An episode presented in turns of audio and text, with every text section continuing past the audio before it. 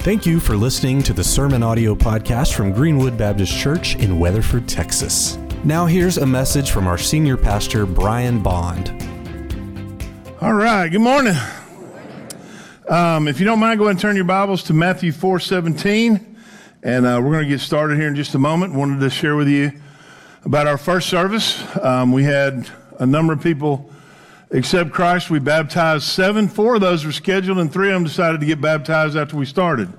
And uh, that was good.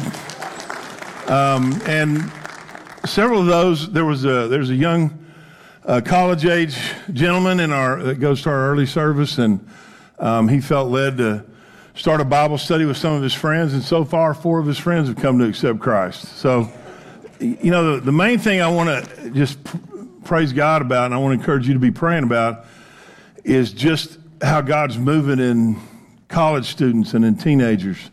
Um, that's really one of the um, the great earmarks of a movement of God in this country is when He begins to move in those who are our leaders of tomorrow. And so we want to be praying for them. And if you know um, college students, teenagers that are trying to follow the Lord, encourage them to continue and to be strong in that. You know that age that, that, that aren't, encourage them to come to church, encourage them to be part of a Bible study and let's see what God can do there. And so it's exciting to be a part of that. Um, we're starting. A, I'm starting a new series today called "Why." Some of those questions of you know we have, but we don't ask sometimes. And and the question today is, why do I need to repent? And that's uh, as a Christian in a church, you you you think of repentance as something that people that don't know the Lord need to do, that those who are without Christ. But you know that most of the time in the Scripture, when that word is used, it is actually directed toward God's people. And so I want us to talk about, I want us to kind of see what does repentance look like? What does the fruit of repentance look like? And I want us to have a better understanding about what that means um, by the end of the day. And I hope that, that God will do that. So if you'd please stand with me and honor the reading of God's word and remain standing after I read it, we're going to pray. From then on, Jesus began to preach, Repent of your sins and turn to God, for the kingdom of heaven is near. Dear Heavenly Father, we thank you, God, for your Son and for your word. And Lord, I pray today that you would move in our hearts as you choose. That, Father, you would speak your word to your people and to those who are here who don't know you, that you would draw them to Jesus. Father, whether they remember a word I say matters nothing to me, but Father, they would remember how you spoke in their hearts and into their lives. And Father, we give you freedom to move as you wish and to do in us whatever it is that you want to do. Father, we pray and we ask these things in Jesus' name. Amen. You know that, that word repent is something that we don't you don't hear very often, and it is often associated with movements of God in this country and with revival. But most of us know it from you know, images on TV of a, of a homeless looking guy standing on the street corner saying, Repent, the end is near. And um, that's not what Jesus said. He said, The kingdom of heaven is near. And I want you to understand there's a simple term about that defines what repent means. It means to turn away from. It means to turn away from your sins and to turn to God. But I also want us to see some, some kind of uh, aspects in the scripture of what that looks like, of what God is looking for from his people. And what does repentance look like? And in Jeremiah 5 3, it tells us what God is searching for. It says, Lord, you are searching for honesty. And he's not talking about amongst those who don't know him that are not his people. He's talking about his people. You struck your people, but they paid no attention. You crushed them, but they refused to be corrected. They are determined with faces set like stone. They have refused to repent. You know, we live in a, a day and age where we can put out more information about ourselves than ever before. And we can see more information about the people around us that we know that we come in contact with than ever before. And so we know more about them, they know more about us, but there maybe is less honesty between us than at any other time. Because we've kind of all learned to cultivate the image of what we want people to know about us. You know, we put on there, you know, you can go through, look through there and see what a bunch of your friends had for dinner last night. You can see what, what games their kids were playing in. You can see the, the wins. You know, they always post the wins, not always the L's. You ever notice that? Hey, our team won, but you know, we lost because we stunk it up. We put out what we want to put out. And so we, we tell people what we want them to know, and we've learned to be careful about what we don't want people to know. So we, we've kind of learned how to stay away from, for the most part, controversial things or things that could open us up for criticism or things that people would cause people to look at us differently. And so we put out there what we want to be out there. And one of the things that it's done is, is it, it's caused our relationships to be largely superficial.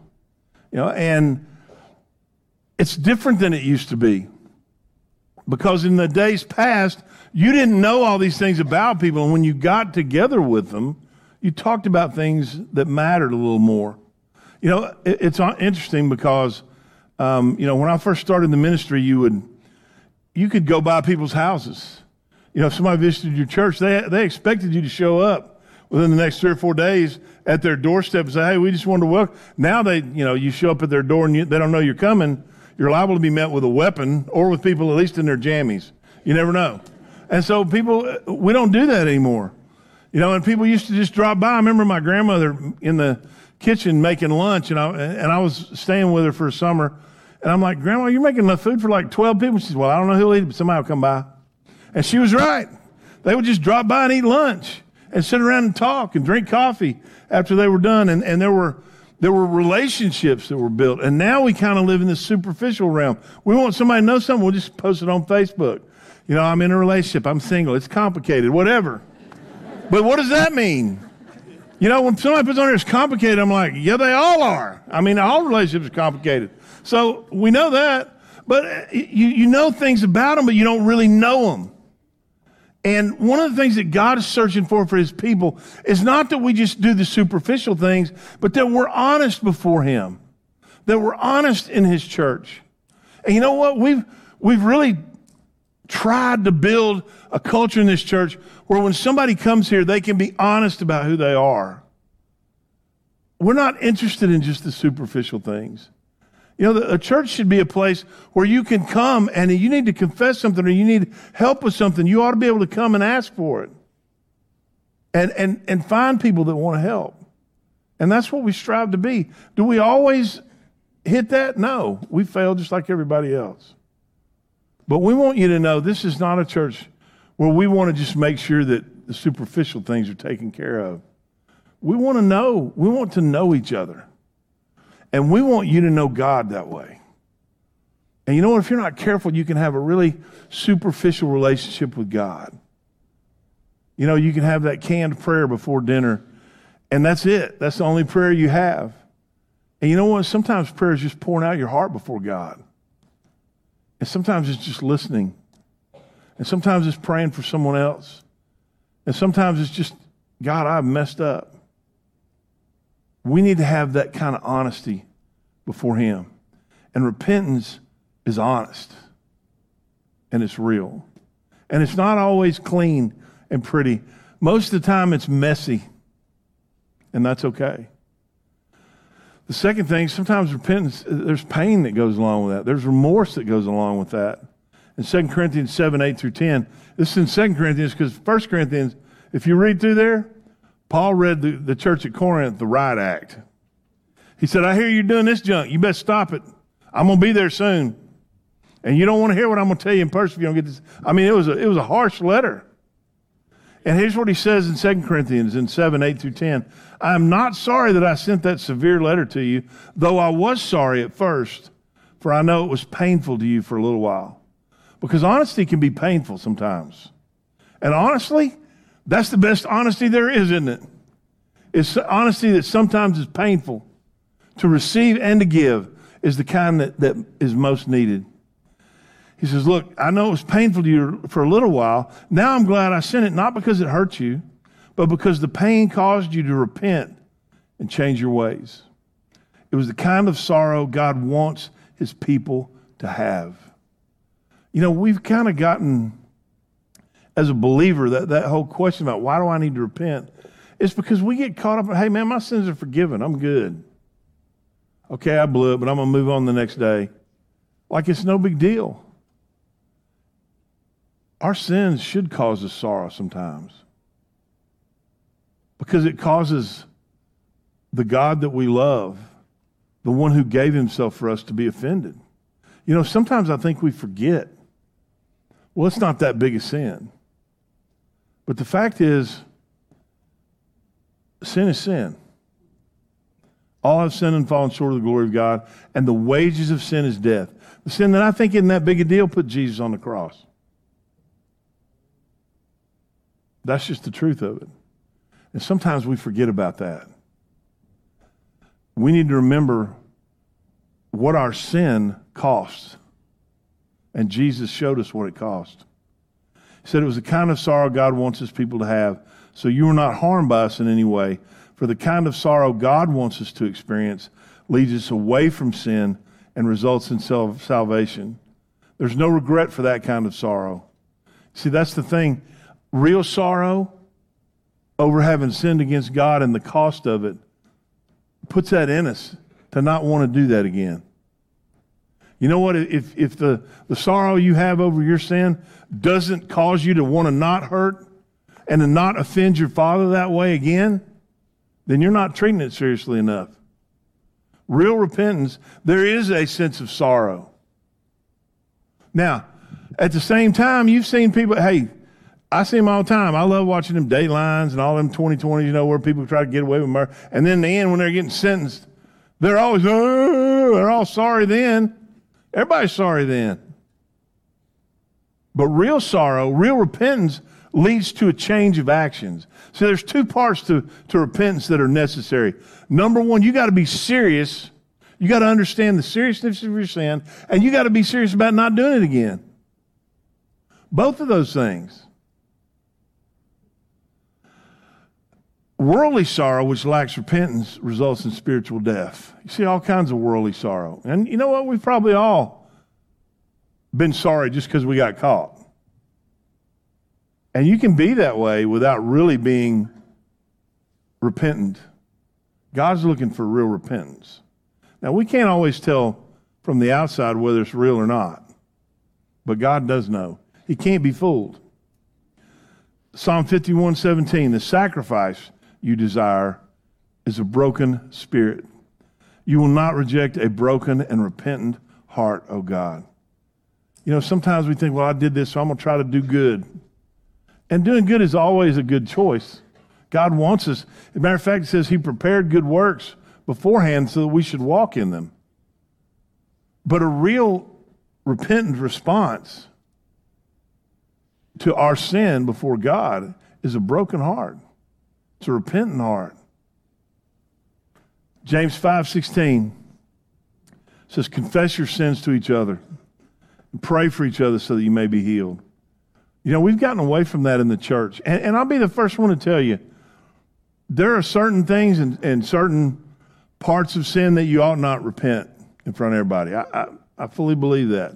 There are sin, if there's a sin in your heart, you need to repent that before God.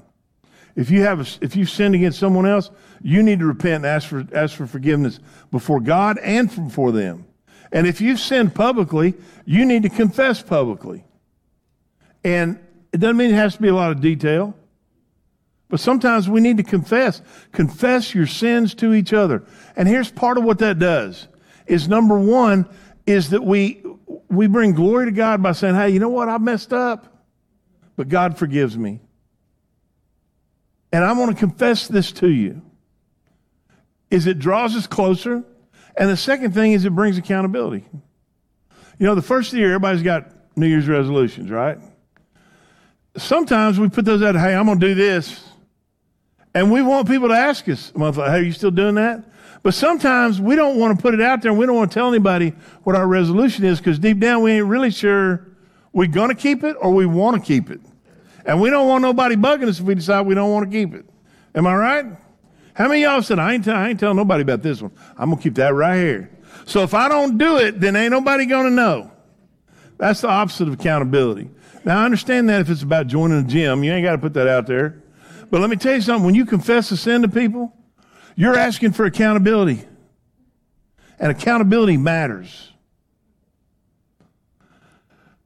Second Chronicles, this is one of the best pictures of repentance I think is in the Bible. And it's a guy that if you just looked at him, You wouldn't think he deserved repentance. He didn't deserve forgiveness. He was the most evil king in the history of all Israel. Not only that, he was the long, he had the longest reign of any king of Israel. You might think, well, why wouldn't God remove that evil king? Well, maybe they got the leader they deserved. That's all I'm saying. Y'all think about that.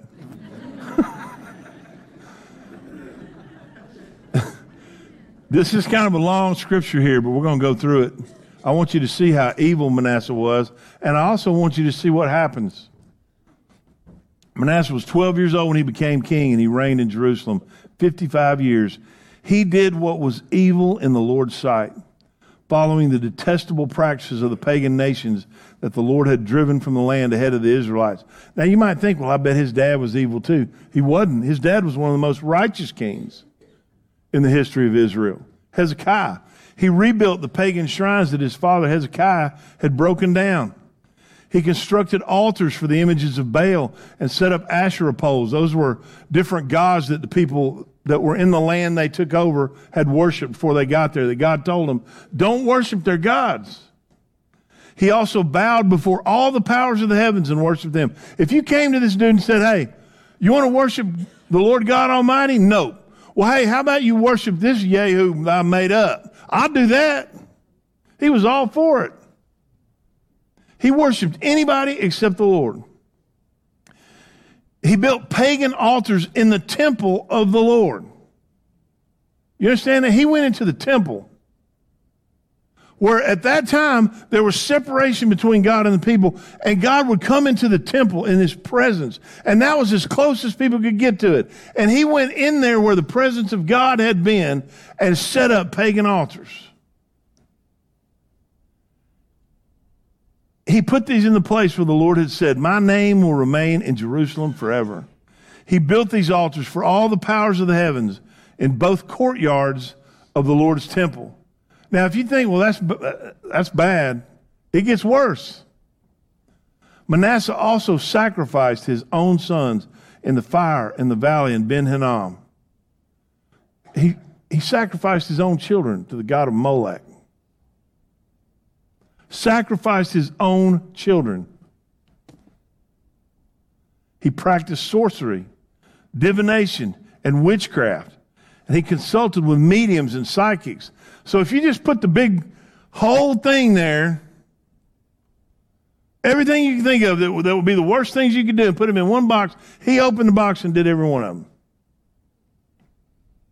He did much that was evil in the Lord's sight arousing his anger. And you know what? If that wasn't enough, here's what else he did. Manasseh even took a carved idol he had made and set it up in God's temple, the very place where God had told David and his son Solomon, My name will be honored forever in this temple and in Jerusalem, the city I have chosen from among all the tribes of Israel. He set up an idol in the house of God for people to come and worship a false God. If, if the Israelites would be careful to obey my commands, all the laws, decrees, and regulations given through Moses, I will not send them into ex- exile from this land that I set aside for your ancestors. But listen to this. But Manasseh led the people of Judah and Jerusalem to do even more evil than the pagan nations that the Lord had destroyed when the people of Israel entered the land. You want to know how evil the pagans were? That's where Sodom and Gomorrah was. That's where a couple times God had his people pass, and he said, Look, he said, You're not going to have the land yet because the people in there, they're evil, but they haven't gotten to the end of evil. Their time's not yet because their, their, their evil is not yet full, it's not complete. They still, they're bad, but they can even do worse. And they got to worse. And the Bible says Manasseh did more, he, he went farther and more evil and more twisted than even they did. The Lord spoke to Manasseh and his people. Over and over again, God sent him a warning. Over and over again, God told him, You need to turn away from that. You need to do right. I mean, if I was God, the moment he put that idol in there, whoop, I'd have been sending lightning strikes all over the place. Wouldn't some of y'all? I've been like, that's enough. I'm done. But man, God is merciful. But I want you to understand something. Don't mistake God's mercy for forgetfulness. He doesn't forget. And don't mistake his mercy for agreement. And don't allow his mercy to make you think that he is not also a God of wrath. Because he is. So here's what happened the Lord sent the commanders of the Assyrian armies and they took Manasseh prisoner. They put a ring through his nose and not one of them little pretty, like, you know, although that one's one I just do not understand. My nose itches every time I see one. I'm, I ain't trying to go there. I'm not going there, but I'm like, I want to itch my nose every time I see one. But they didn't put one of those. They put one through there like you put in a, in a bull's nose. So you can control them and lead them around. And they can't resist. See, my nose, my nose still itching. they put a ring through his nose and bound him in bronze chains and led him away to Babylon. Now, here's what I want to tell you. There's some of y'all that are living, you're chained. And you're being led around. And you want to know? There are people that, that don't know God yet, that, that Jesus was sent so that you could be free of that. But understand something anyone who sins is a slave to sin. That's what Jesus said. And when you choose deliberate, willful sins in your life and you won't repent of them, you are chained. I'm not chained, I'm free. Really? How many lies have you had to tell? How many people have you had to hurt? How many times have you had to sneak around? How much damage has it done? Has it cost you respect among people that you love? Are you willing to stand up among your church family and say, I do this? Or is it something you want to keep hidden? Now, I'm going to tell you, if you, if you want to keep it hidden, there's some hope for you. You know what really bothers me? Is people that are sinning and going against the things of God, and they don't care who knows. They don't even have a conscience about it anymore. Those are the ones that really concern me. But the ones that have a conscience, there's still hope. The Bible talks about those with a seared conscience. So if that's, I'm concerned about you. But if you're sinning, you're enslaved to sin. And your fellowship with God is broken. Now, it doesn't mean your relationship with God is broken, but your fellowship is broken. And things aren't right. Manasseh was part of God's people, his chosen people. And he was as far away from as you could possibly imagine.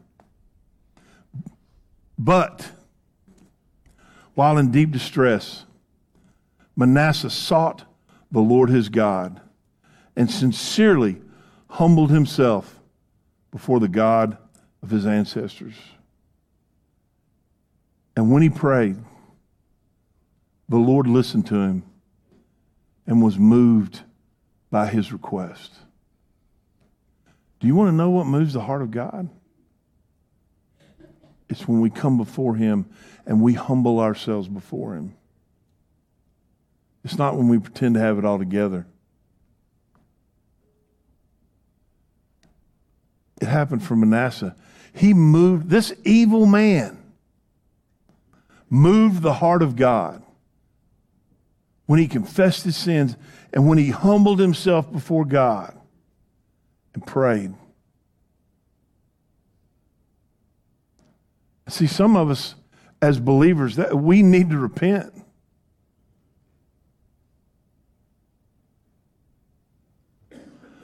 Now, here's what God did. You know, I couldn't, if, that, if that's where the story ended, I'd be like, well, you know what? God knew if he was sincere or not, but I, there's no way I could know that. But it doesn't end there because next comes the proof of repentance. So the Lord brought Manasseh back to Jerusalem and to his kingdom. Now, it doesn't say how he did that, but they let him go or took him back or whatever, and he became king again. He went right back. But he wasn't the same guy. So he goes and he builds the walls high and he, he, he stations military officers. And then it says Manasseh also removed the foreign gods and the idol from the Lord's temple.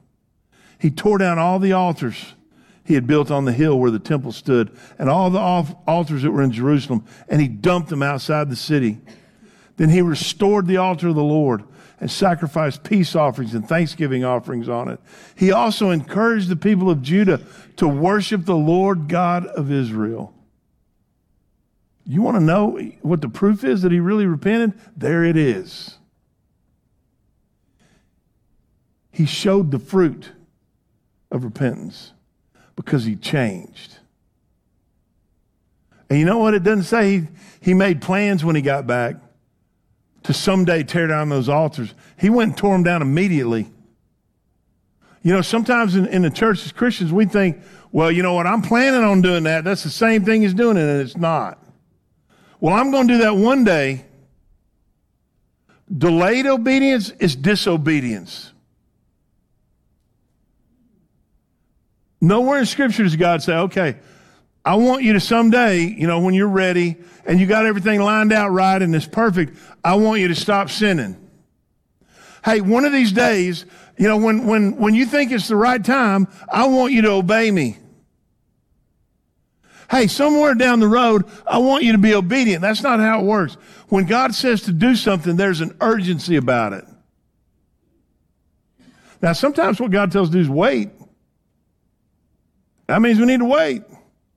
Not go explore every means we can fix it ourselves and then wait. Wait right then. We need to get things right. And repentance, there's an urgency about it. You know, I've had people come to me and say, "Hey, you know, I know I'm not doing right, and so you know, we're gonna we're gonna we're gonna fix that down the road. It's just complicated. That ain't repentance. Repentance is, man, things are wrong, and I got to fix it now. You know what Jesus said? If you're at the altar and you're about to, to give your offering to God and you realize that someone has something against you that you've wronged with them, you've done them wrong, you've sinned against them. You know what? He said, hey, don't, you need to invite, you need to have a good church service, give your offering, listen to the word, think about it. And then when it's over, go see if you can fix it. You know what he says? Leave your altar, leave, your, leave it right there. And go take care of it right in that moment. Go fix it now.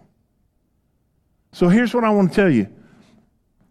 Quit thinking, you know, one of these days I'm, I'm going to I'm gonna go make it right with that person. It's just not the right time right now. Or I want to do it this way. Do it as best you can right now.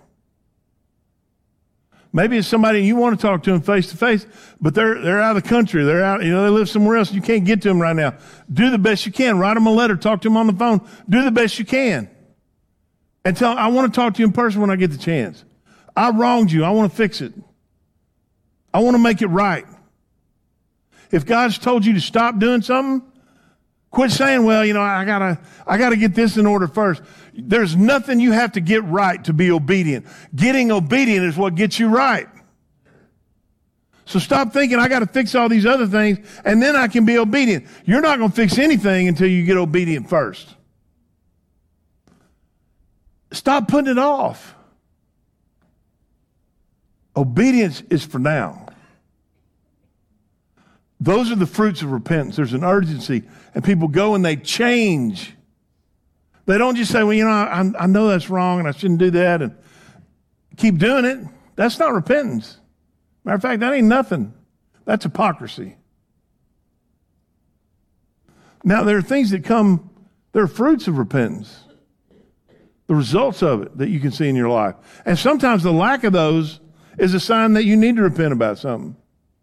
I always need to ask forgiveness. But is there something you're continually doing that you know is a sin. You know it's wrong. And you, you, you know, you've sought comfort and you found places where people would tell you, well, it's not really that big a deal. It's a big deal. Because that sin that somebody's telling you is not a big deal, Jesus died as a result of that sin so that you wouldn't have to. Now, here's some of the results, the fruits of repentance if you're sitting around, man, God doesn't speak to me, doesn't tell me what to do, you know, I, I don't know. Here, sometimes the reason God's not speaking to you and telling you what's next and where your direction is and what He wants from you is because you haven't done the last thing He told you to do. You see, when God tells you to do something or not to do something, and you go the opposite direction, He's not going to just tell you, oh, well, no big deal, keep going. He's waiting for you to do what He told you or to stop doing what He told you not to do. And you know what that leads to? It leads to knowledge. Psalm 119, 98 to 104. Your commands make me wiser than my enemies, for they are my constant guide. Yes, I have more insight than my teachers, for I'm always thinking of your laws. I'm even wiser than my elders, for I have kept your commandments. I refuse to walk on any evil path so that I may be, remain obedient to your word. I haven't turned away from your regulations, for you've taught me well. And you know what that does? Is instead of the word being your opponent, it becomes your friend. It becomes something that you long for. How sweet your words taste to me. They are sweeter than honey. Your commandments give me understanding. No wonder I hate every false way of life. That's one of the fruits of obedience. And if you're not, if you're, I don't know why God won't speak to me. Hey, there can be different reasons, but the first thing I'd check is there something in my life that God's told me to do that I'm not doing? Is there something in my life that God's told me not to do that I am? What does His Word say? Your commandments give me understanding. Second thing, you know what? We all come across enemies in our life. We come across mountains, things that, that are opposed to it. Things are like, man, this is going to destroy me. This is going to kill me. Or this is going to stop me from being able to do what I want to do. And, and if you're not getting victory over those things in life, if you're constantly being faced by enemies and they're always whipping you. Exodus 23, 20 through 24. See, I am sending an angel before you to protect you on your journey and lead you safely to the place I've prepared for you. Pay close attention to him and obey his, his instructions. Do not rebel against him, for he is my representative and he will not forgive your rebellion. But if you are careful to obey him, following all my instructions, then I will be an enemy to your enemies and I will oppose those who oppose you. It may be the reason you can't get victory over the enemies that are opposing you is because you're trying to fight them yourself. But when you are right with God and you are fighting his battles and you're being obedient to him, nothing, no weapon formed against you shall prosper. Because the God of the universe is going to fight for you on your behalf. You know, and, later on in that passage, he says, I will send the hornet in front of you. Now, there's no real explanation in the Bible about what the hornet is, but I got all kinds of pictures. Some big monster hornet, you know, stinging people. Or even a, can you imagine like a big swarm of war, hornets going up against somebody? I'd be running, all of us be running screaming like little girls. Hornets are not are bad news. But the picture there is that God will fight for you. But you know what it says? If you are careful to obey, if you are caref- careful to follow my instructions, then I will be an enemy to your enemies, and I will oppose those who oppose you.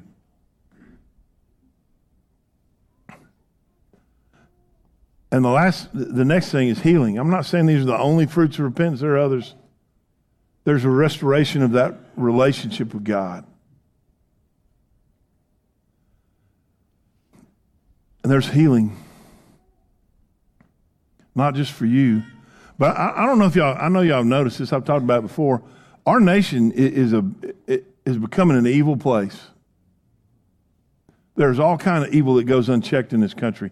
And here's the thing about that, that in the wake of that kind of evil, we want to get angry with the people that are committing, and I understand that, but all it's doing is, is creating more and more broken, hurting, hopeless people in this country. This country right now is filled with people that have no hope and that are hurting and that are empty because all these things they thought were, were going to take care of what that hole in their heart is not. Suicide rates are out of control. Addiction is out of control because people don't have hope. And so part of our job is to tell people about Jesus. That's right. But let me tell you what happens, what God's people can do to heal all those broken, to heal this land. Second Chronicles 7:14. Then if my people who are called by my name will humble themselves and pray and seek my face and turn from their wicked ways, I will hear from heaven and I will forgive their sins and restore the land. The best thing that we can do as believers is to pray and seek his face and turn from our wicked ways. And that's what repentance means. That is the most patriotic, loving thing you can do for your country. And then the last thing is this don't wait. Don't wait. You know, there, there are all kinds of, there is a movement of God that's going on in this country. It's happening in our young people, it's happening across the, the nation. And I don't know what is leading to. I don't know if it's going to last for a few weeks, a few months, a few years. I don't know if it's going to maybe turn our nation back to God. You know, there was a time where like 15% of our entire population came to know Jesus during one of those movements. Can you imagine what that would be like? How much that would change America? And maybe that's where this is going. Maybe it's setting the stage and, and raising up another generation to lead the church for the next 50 years. Or you know what? Maybe it may be some of the one of the signs that Jesus is coming back soon soon. If I got to vote, I'd be voting on the last one. I'm ready for Jesus to come back. I'm telling you, I'm ready. But let me tell you what, none of us have any idea when that's coming. And we may be in, the, in truly in the last days. And so there's no time to waste. Because there comes a point where it's too late to repent. Jesus spoke in Matthew chapter 12, and when it becomes too late, and we don't repent, there are those that are going to stand up in judgment against us, that are going to accuse us. The people of Nineveh will stand up against this generation on judgment day and condemn it, for they repented of their sins at the preaching of Jonah. Now, someone greater than Jonah is here, but you refuse to repent. The queen of Sheba will also stand up against this generation on judgment day and condemn it, for she came from a distant land to hear the wisdom of Solomon. Now, someone greater than Solomon is here, but you refuse to listen. So now that's talking about the generation that heard the gospel of Jesus and rejected it, but there's also an accounting for those who are believers and the life that we live here on this earth. We're going to have to give an accounting for it. The, it, scripture says a couple things specifically. Every careless word that we speak, we will account for. The works that we did, the things that, that we spent our life on, they're going to be tested and shown whether they were genuine, whether they mattered, whether they were of eternal significance, or whether it was just junk. And so all that's going to be revealed for everybody to see. So don't wait. Whenever Jesus says repent, it's repent now. Whenever he says the day of salvation is here, it's the day is now. And so here's what we're going to do in a moment.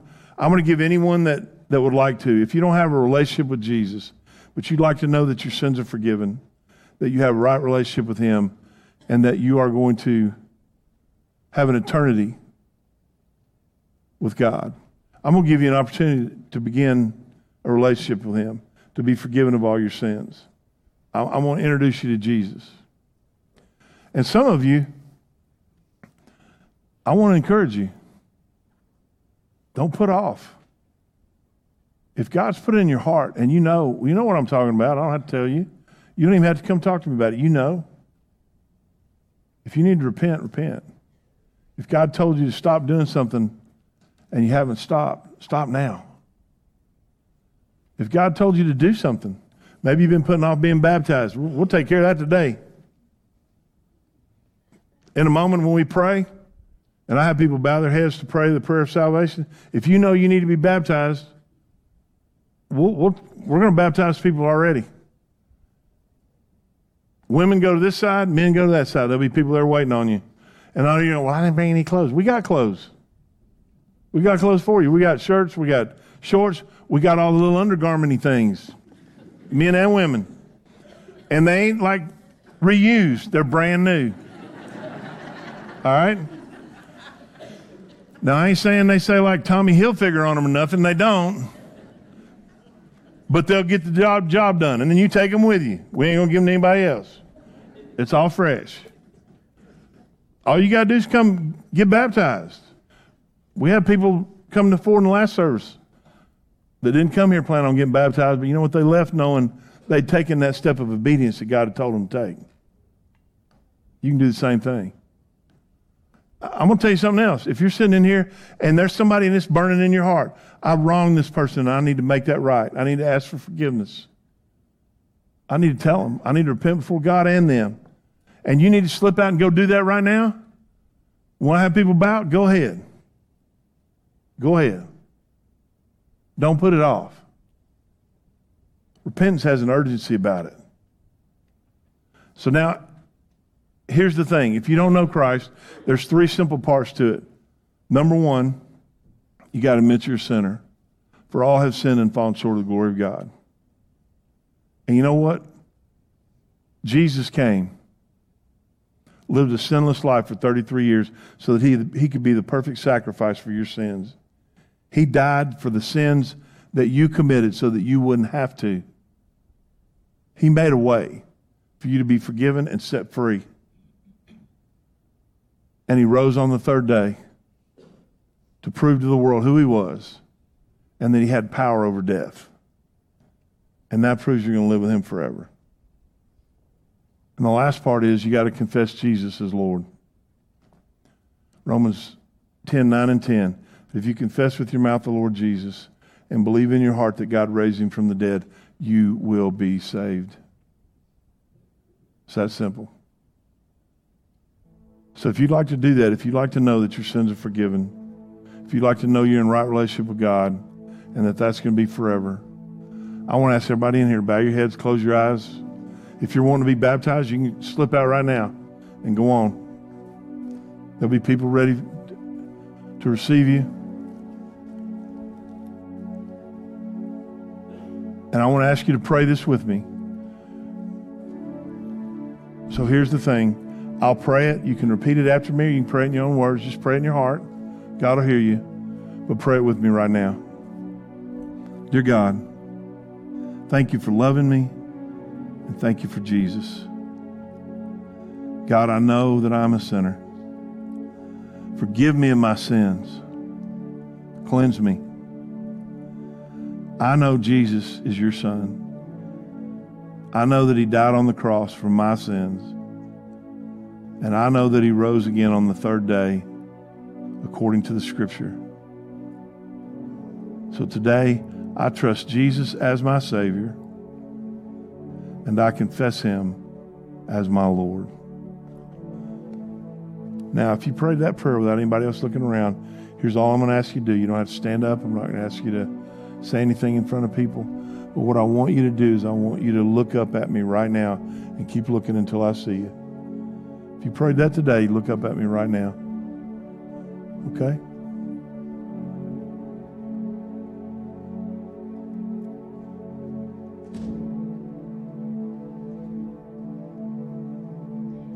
All right. Okay. One of the things I really want to encourage you to do is if you prayed that prayer today and you meant it, and you want to be baptized, you can come on down right now and do it. But I would at least encourage you to talk to someone about it. And there'll be there's a number on the screen. You can just text save to that number and we'll text you back. And we'd love to set up a time to talk to you to answer any questions and to talk to you about the next steps in following Jesus. Or at the end of the service there'll be a a staff member right down here at the front. If you want to come talk to somebody today, we got people that'll do it today.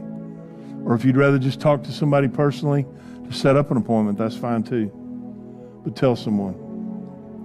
And so I want to pray for you And I also want to pray for those of us that God may be speaking to about something in our lives that we need to change. Dear Heavenly Father, we thank you, God, for allowing us to be a part of your movement, of your kingdom, and of your family. And Father, I pray for those that were adopted into your family as sons and daughters today.